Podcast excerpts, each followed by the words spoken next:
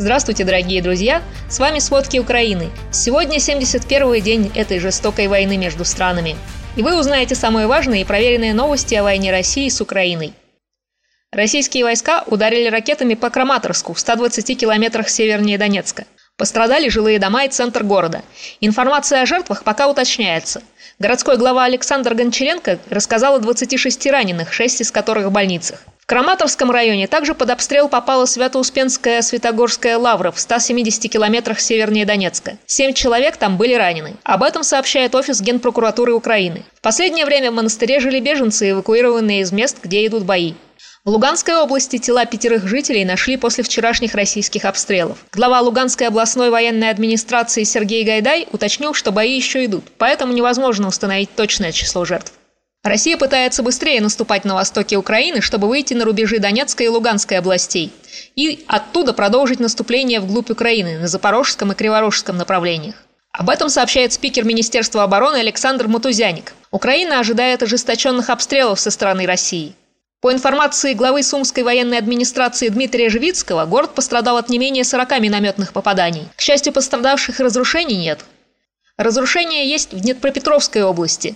Там из-за обстрелов снаряды попали по двум селам и повредили десяток жилых домов, выбили стекла в магазине, школе и детском саду. В селе Пологи Запорожской области в ста двадцати километрах от Мариуполя из-за обстрела российских войск сгорел одноэтажный дом. Погибла женщина. Через Мариупольский гуманитарный коридор при поддержке ООН и Международного Красного Креста эвакуировали триста сорок четыре человека. Это в основном женщины, дети и пожилые из засажденного города и его пригородов. Об этом сообщила вице-премьер Ирина Верещук. Она добавила, что эвакуация продолжается. Напомним, Мариуполь был окружен российскими войсками еще в первые несколько дней войны. Украинские войска в этом приазовском городе сопротивляются уже больше двух месяцев. Попытки вывести из города мирных жителей продолжаются. Ничего не говорилось об эвакуации военных, даже тяжело раненых. Недавно поступали сообщения, что российские войска уже начали штурм завода «Азовсталь» и проникли на его территорию. Генштаб ВСУ сообщает о небольшом, но продвижении украинских войск. Так, вооруженные силы Украины выбили российские войска из нескольких оккупированных селений на границе Николаевской и Херсонской областей. Также они вернули контроль над несколькими населенными пунктами Харьковской области и успешно отбили одиннадцать атак на Донбассе. В России же тем временем белгородский губернатор Гладков заявил, что со стороны Украины сегодня обстреляли два села – Журавлевку и Нехотеевку. Жертв нет, разрушен один дом. Ранее эти села обстреливались двадцать пятого апреля. Война – это всегда не только бои, но и грабежи. Россия пыталась продать двадцать семь тысяч тонн зерна, похищенного и вывезенного из Украины. Об этом сначала сообщил портал «Миротворец» со ссылкой на данные трекинговой системы судов «Marine Traffic». Затем Министерство иностранных дел Украины подтвердило эту информацию. Судно загрузили зерном в оккупированном Крыму и через египетский порт Александрии направили в Сирию и Ливан.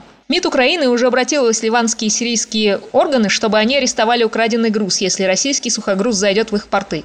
Российские войска продолжают вывозить зерно и сельскохозяйственную технику из оккупированной Херсонской области. По данным министра аграрной политики и продовольствия, только из Луганской области российские войска вывезли и уничтожили столько зерна, сколько хватило бы жителям области на три года. Посевная не начата.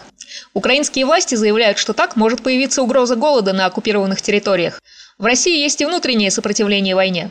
После начала войны с Украиной протестующие сожгли шесть военкоматов. Один из них пытались сжечь вчера. По данным расследования русской службы би би си, поджоги зафиксированы минимум в шести регионах России.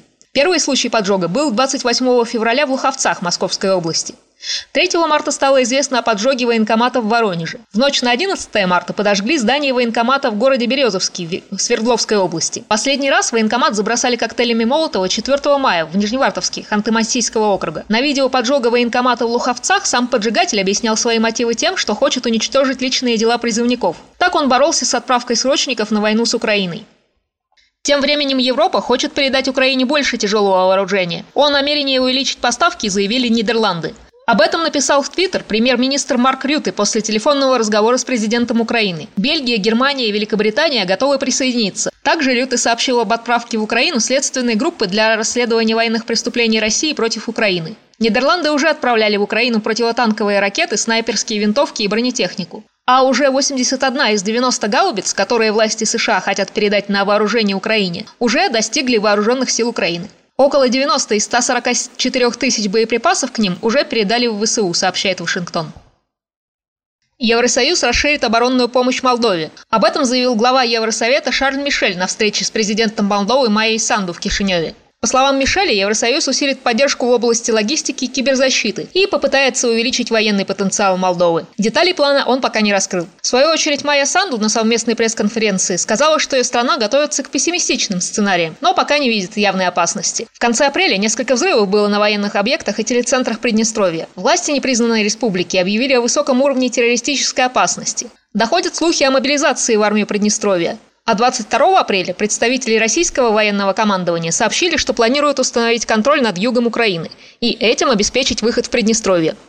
Великобритания поможет Финляндии в случае нападения России вне зависимости от членства в НАТО. Об этом заявил министр обороны Великобритании Бен Уоллес во время визита в Хельсинки. Такое заявление он обосновал общими ценностями и длинной историей. Генсек НАТО Йенс Столтенберг считает, что если Финляндия и Швеция подадут заявки на вступление в Альянс, то государствам блока удастся найти решение по гарантиям их безопасности до момента официального присоединения двух стран. Как сообщалось, Финляндия и Швеция уже, вероятно, не будут ждать саммита НАТО в конце июня и подадут заявки на вступление в Альянс уже в мае.